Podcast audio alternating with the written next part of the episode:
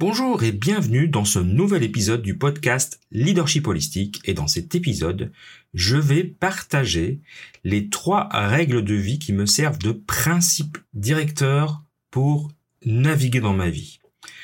Ce sera donc la responsabilité radicale, l'acceptation radicale et la croissance radicale. Je vais t'expliquer comment ces règles peuvent être appliquées dans ta vie quotidienne et comment moi je les applique et comment elles peuvent mener vraiment à une vie épanouissante. Je vais aussi t'expliquer pourquoi évaluer et perfectionner constamment ces valeurs et ainsi partager mes expériences pour t'inspirer. Alors on y va, c'est parti.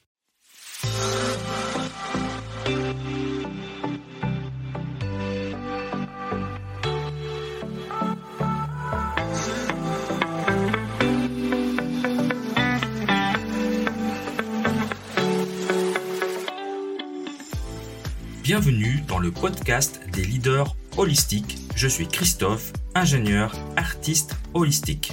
Ce podcast est pour toi si tu es attiré par l'épanouissement personnel, professionnel et spirituel. Ma mission est de t'accompagner, toi le manager, l'ingénieur, le leader rationnel cartésien, à connecter, aligner ton mental rationnel avec tes émotions, ta créativité, ton intuition et ta spiritualité en m'appuyant sur la recherche scientifique. Allez, on y va, c'est parti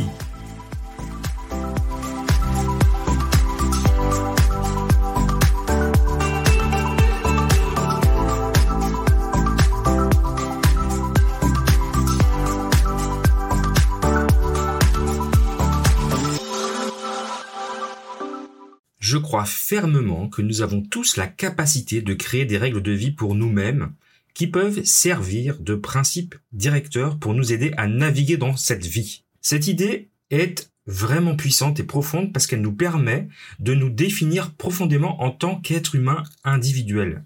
En fixant nos propres codes et principes, on façonne non seulement nos actions mais aussi notre identité. Moi j'adore cette idée je trouve fascinant et émancipateur de penser à la possibilité de créer nos propres règles de vie, évidemment dans un environnement donné, dans un contexte donné. C'est comme si nous avions le pouvoir de créer notre propre boussole qui peut nous aider à naviguer dans le monde, peu importe à quel point ça peut sembler difficile ou incertain par moment. J'ai donc décidé de prendre le temps de réfléchir à cette idée et de, me demander mais c'est quoi à moi mes règles de vie? Quels sont mes principes directeurs, ceux que je suis dans ma vie depuis le début de ma vie, mais surtout depuis mon évolution spirituelle. Je crois que répondre à ces questions peut nous aider à vivre de manière plus intentionnelle et avec plus de but. Je t'invite donc à me rejoindre dans ce voyage de découverte de soi. Je t'invite à explorer la possibilité de créer tes propres règles de vie et de voir comment ça peut transformer ta vie pour le mieux.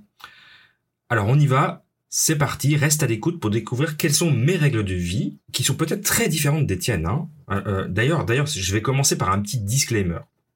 Je tiens à te faire une mise en garde. On est sur Internet, hein. c'est un podcast. C'est Internet, c'est un vaste espace où différentes opinions et perspectives existent et c'est ok. Il est important de noter que les opinions les réflexions que je vais partager sont mes croyances à moi et mes principes personnels. Ça ne veut pas dire qu'il faut que tu adoptes les mêmes. Ce sont les règles que je mène dans ma vie que j'ai trouvé utile pour ma vie. Je comprends que tout le monde ne partage pas ces mêmes valeurs et c'est ok. Ces règles ne sont pas destinées à être imposées à qui que ce soit et je suis pas un gourou, je suis pas en train de te dire qu'il faut que tu suives mes règles. Je vais juste partager avec toi ces règles et puis à toi de me dire et à toi de te dire si ces règles peuvent t'intéresser, si tu as envie de les suivre ou si tu en as des différentes et c'est ok. Alors on y va première règle personnelle de ma vie. Ça, j'en ai déjà parlé dans l'épisode précédent qui était consacré à, un livre que j'adore, hein, le livre de Mark Manson, L'art subtil de s'en foutre, où je parlais de la responsabilité. Tu es responsable de tout ce que tu vis, même si ce n'est pas de ta faute. Donc je t'incite à réécouter cet épisode où là où je développe l'idée de la responsabilité. Le concept de responsabilité radicale vient de l'existentialisme et plus précisément de Jean-Paul Sartre. Sartre a eu cette perception, cette intuition que chaque moment où nous sommes conscients, nous faisons des choix. Nous faisons constamment des choix, non seulement sur ce que nous devons faire, mais aussi sur la façon de voir les choses. Par exemple, Si quelqu'un dit quelque chose qui nous met en colère, c'est en partie parce que nous avons choisi de le voir de cette manière et que ça va nous énerver. On a choisi de le voir de cette manière. On a choisi de donner de la valeur à quelque chose qui nous énerve. Nous avons choisi d'écouter un gars qui nous a énervé. Sartre a soutenu que ce choix constant, cette nécessité de choisir la perception et l'action à chaque instant est une charge mentale et émotionnelle énorme pour nous tous. En tant qu'être humain, nous avons tendance à trouver des moyens de donner la responsabilité à d'autres personnes. En gros, c'est jamais de notre faute. C'est pas ma faute, c'est lui qui m'a fait faire ça. Pourquoi tu m'as fait faire ça? Et c'est la faute de mon patron si je suivais simplement les règles. Je voulais pas, je voulais pas faire ça. On aime bien blâmer les autres pour tous nos problèmes. Et Sartre, lui, il a dit que nous cherchons souvent à ce que les autres adoptent nos valeurs, nos principes et nos systèmes de croyances.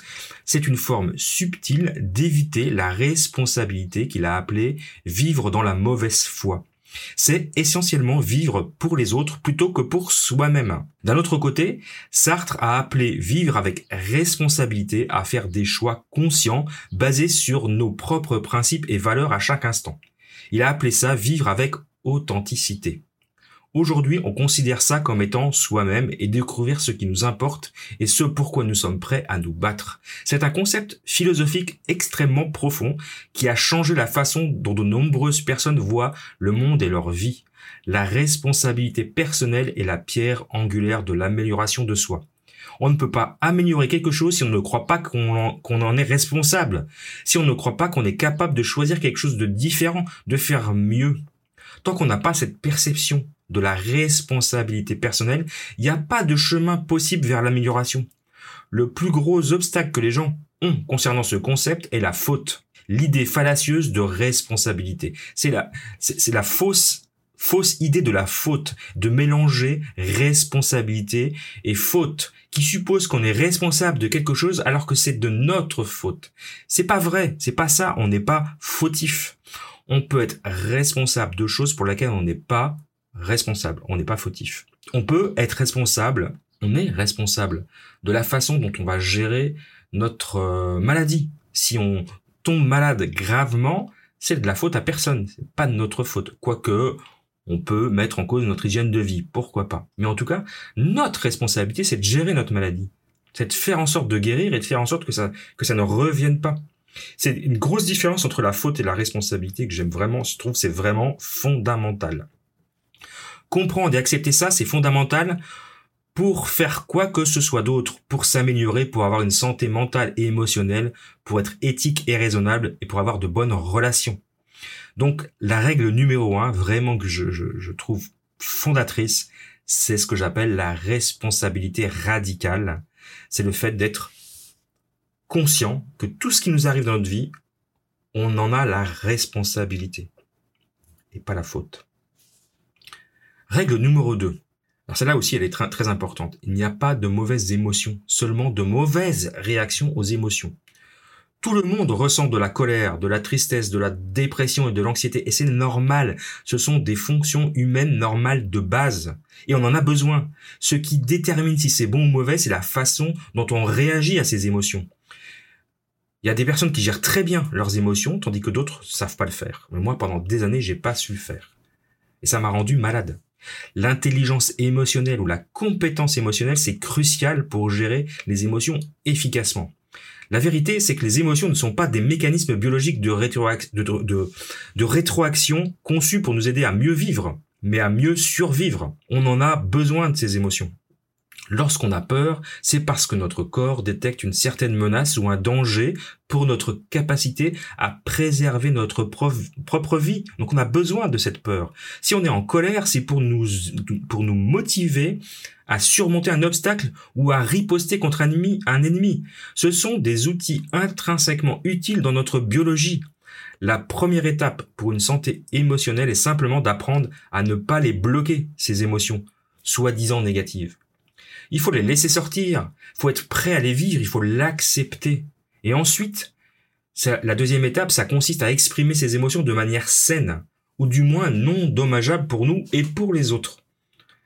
Alors, si notre réaction à la colère, c'est de casser la vaisselle, ben on casse la vaisselle, du moment qu'on n'est pas violent avec les gens et avec nous-mêmes. Bien qu'il soit bon que les personnes importantes et les leaders du monde soient très ouvertes à leurs émotions, il y a un danger à glorifier ceux qui sont vulnérables avec leurs émotions en public. On ne veut pas juger nos émotions négativement, on ne veut pas juger non plus les émotions positivement, car ça encourage les gens à se sentir tristes tout le temps, ou à creuser, ou à trouver leurs problèmes pour leur faire, pour en faire en fait une identité. La vulnérabilité, c'est important.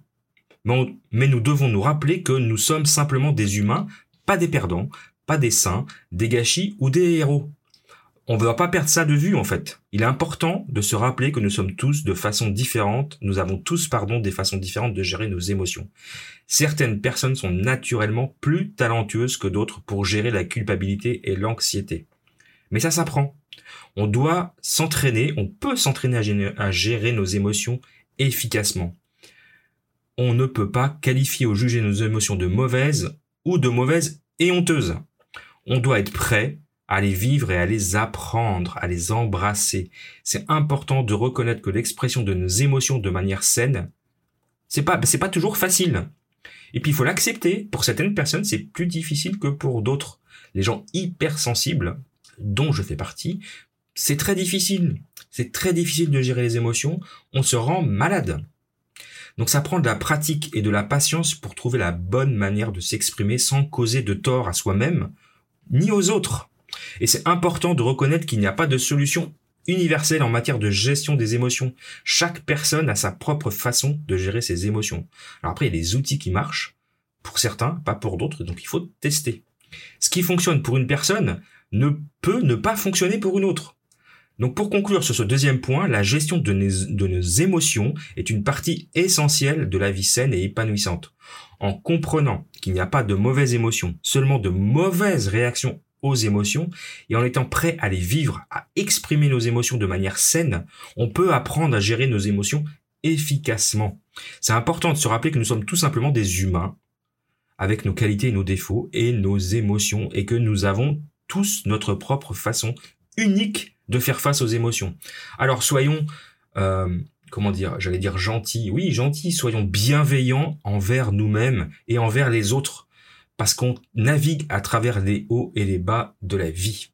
Et j'en arrive à ma troisième règle, qui est probablement le principe directeur le plus puissant qui peut nous aider à naviguer dans la vie. Chaque action et décision que nous prenons doit être motivée par le désir d'améliorer les vies, à la fois la nôtre et celle des personnes qui nous entourent. C'est l'essence même du Kaizen, cette philosophie japonaise qui signifie littéralement vie meilleure ou amélioration continue. L'intention devrait toujours être dirigée vers la croissance et l'amélioration, pour le bien de tous. Mais pas au sacrifice de, de soi, hein. Ça, c'est important. Vers une plus grande santé et une meilleure fonctionnalité. C'est comme avoir une valeur envers une croissance radicale, où la première règle est la responsabilité radicale, la deuxième est l'acceptation radicale. Vous voyez pourquoi ça se complémente bien? C'est pas facile de suivre cette règle. Vraiment, c'est vraiment pas simple. Parfois, on veut juste s'asseoir sur le canapé, boire des bières toute la journée et regarder le foot à la télé. Bon, ça, je parle de moi. On a du mal à savoir ce que constitue une amélioration. Il y a des jours on n'a pas envie. Et puis c'est ok, hein. On n'est pas obligé non plus d'être obsédé par ça. Par exemple, est-ce que on va dorloter un enfant ou lui offrir une opportunité? Est-ce qu'on aime activement quelqu'un ou est-ce qu'on l'étouffe? C'est difficile de savoir où la ligne, où est la ligne, où la, la séparation entre les deux dans ce qu'on fait. La clé pour respecter cette règle est l'intention. Si votre intention est toujours bonne, alors c'est ok. Peut-être vous ferez pas très bien, peut-être vous allez vous planter, peut-être tu vas tu vas être un petit peu trop protecteur, trop ou tu vas trop étouffer. Mais tant que ça part pas dans une mauvaise avec une mauvaise intention, l'autre peut comprendre. On doit maintenir cette intention que tout ce qu'on fait dans la vie, c'est pour le bénéfice de quelqu'un, que ce soit soi-même ou quelqu'un d'autre ou euh, son animal de compagnie ou euh, peu importe en fait. Ça peut être considéré comme ayant une comme étant une valeur envers une croissance euh, je dirais radicale. C'est donc ces trois règles simples et directes sont pratiquement impossibles à respecter tous les jours, tout le temps, chaque minute et c'est ce et c'est précisément ce qui les rend puissantes.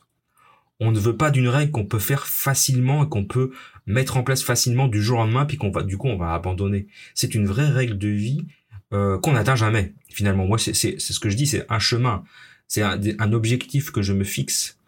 Euh, d'ailleurs, l'amélioration de soi, c'est exactement ça, c'est qu'on va, c'est qu'elle consiste même à remettre en cause ses propres règles ou son propre comportement permanent pour savoir si c'est ce qu'on fait, c'est correct. Est-ce qu'on peut faire mieux? Est-ce qu'on peut faire différent? L'honnêteté, par exemple, c'est quelque chose qu'on doit toujours s'efforcer de maintenir. C'est super difficile. C'est super difficile parce que, bah, il y a des jours, c'est plus facile de mentir ou d'omettre de dire la vérité. Donc, c'est une règle qui est difficile à respecter. Donc, quelles que soient les règles de vie que, tu décides de, de te donner comme objectif, euh, dis-toi bien que ces règles doivent être des règles qui te permettent d'évoluer et qui ne sont pas faciles l'intention de croissance et d'amélioration dans tout ce qu'on fait, euh, ça donne un impact positif sur le monde pour nous et pour les autres. C'est pour ça que je trouve que cette règle elle est vraiment importante, en tout cas pour moi à mes yeux. Hein. Donc ces trois règles de vie sont simples, directes et impossibles à respecter et c'est ce qui les rend si puissantes.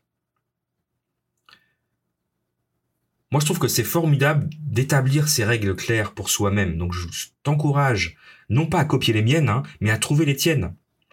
Parce que avec ça, le matin, tu peux te regarder dans le miroir et ressentir une vraie estime de toi. Parce que ce sont de belles règles. En tout cas, moi, je, je, suis assez fier. Je les ai appris au détriment de bien des drames et bien des difficultés, ces règles. Hein. Euh, mais maintenant que je les ai établies que et que c'est vraiment ça m'aide à grandir, j'en suis très fier prendre la responsabilité radicale de ce qui arrive, l'acceptation de ses émotions et la croissance comme tes principes directeurs, en tout cas moi, ça m'aide à mener une vie plus épanouissante. Je crois qu'il est également important d'évaluer et de perfectionner constamment ses valeurs, ses règles. Quand on grandit et qu'on évolue, peut-être que dans dix ans, je vais les... ça sera plus du tout la même chose. Peut-être que j'aurai changé et que mes règles auront évolué. Peut-être pourrions-nous développer davantage sur ce que chacune de ces règles signifie pour nous et comment les appliquer dans notre vie quotidienne. Par exemple, comment prends-tu la responsabilité radicale de tes actions et de tes décisions? Rien que ça, c'est très difficile. Comment pratiques-tu l'acceptation radicale dans des situations qui peuvent être difficiles et inconfortables? Juste se placer dans le, dans le rôle de l'observateur. Comment cherches-tu une croissance radicale dans ton développement personnel, professionnel, spirituel? Donc ça m'intéresserait d'avoir tes, feedbacks sur euh, les défis que tu as pu rencontrer en mettant en place ces règles.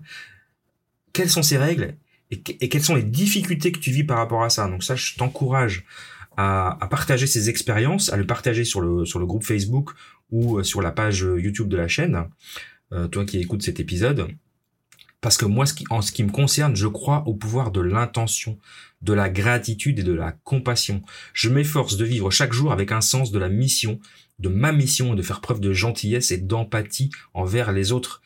Et c'est pas faire preuve de faiblesse, bien au contraire. Si tu reconnais dans ces valeurs, si tu te reconnais dans ces valeurs, je t'encourage à, euh, à t'abonner à mon podcast, à la chaîne YouTube, à aller, à me rejoindre sur le groupe Facebook pour partager ses valeurs. Alors si tu as trouvé cet épisode utile, partage-le à tes amis, à ta famille. Je te remercie vraiment beaucoup du fond du cœur de m'avoir écouté aujourd'hui et jusqu'à la prochaine fois, je t'encourage à grandir et à apprendre ensemble en paix. Savais-tu que derrière chaque carrière réussie et épanouissante se cache un secret bien gardé? Un concept ancestral venu d'une île lointaine du Japon connue sous le nom d'Ikigai. Et aujourd'hui, je vais te révéler comment cette méthode millénaire peut transformer ta vie professionnelle pour toujours. Imagine pouvoir enfin découvrir ta véritable passion, ta vocation profonde et ta carrière idéale, tout en réalisant tes rêves les plus fous. Imagine te lever chaque matin avec enthousiasme, énergie et motivation, prêt à conquérir le monde avec une confiance inébranlable. Eh bien, tout ça est possible avec Ikigai, la méthode simple et puissante pour trouver ta mission de vie professionnelle et atteindre ta réussite tant convoitée. Que tu sois Entrepreneur, leader, manager, coach, cadre, peu importe, l'ikigai est la clé pour débloquer ton potentiel et te propulser vers de nouveaux sommets du succès. Alors laisse-moi te guider à travers les mystères de l'ikigai et t'aider à révéler le meilleur de toi-même dans ta carrière. Prépare-toi à une aventure inoubliable qui changera à jamais ta vie. Tu es prêt à découvrir ton Ikigai et à créer ta carrière de tes rêves? Alors rejoins-moi le 25 mai dans une masterclass Le pouvoir de l'Ikigai. Je te laisse t'inscrire, je mets le lien en copie de, euh, cet épisode. Tu peux aller aussi sur mon site leadershipholistic.com et tu t'inscris à la masterclass Le pouvoir de l'ikigai. Je te retrouve le 25 mai. Je te remercie. À très bientôt. Je t'embrasse.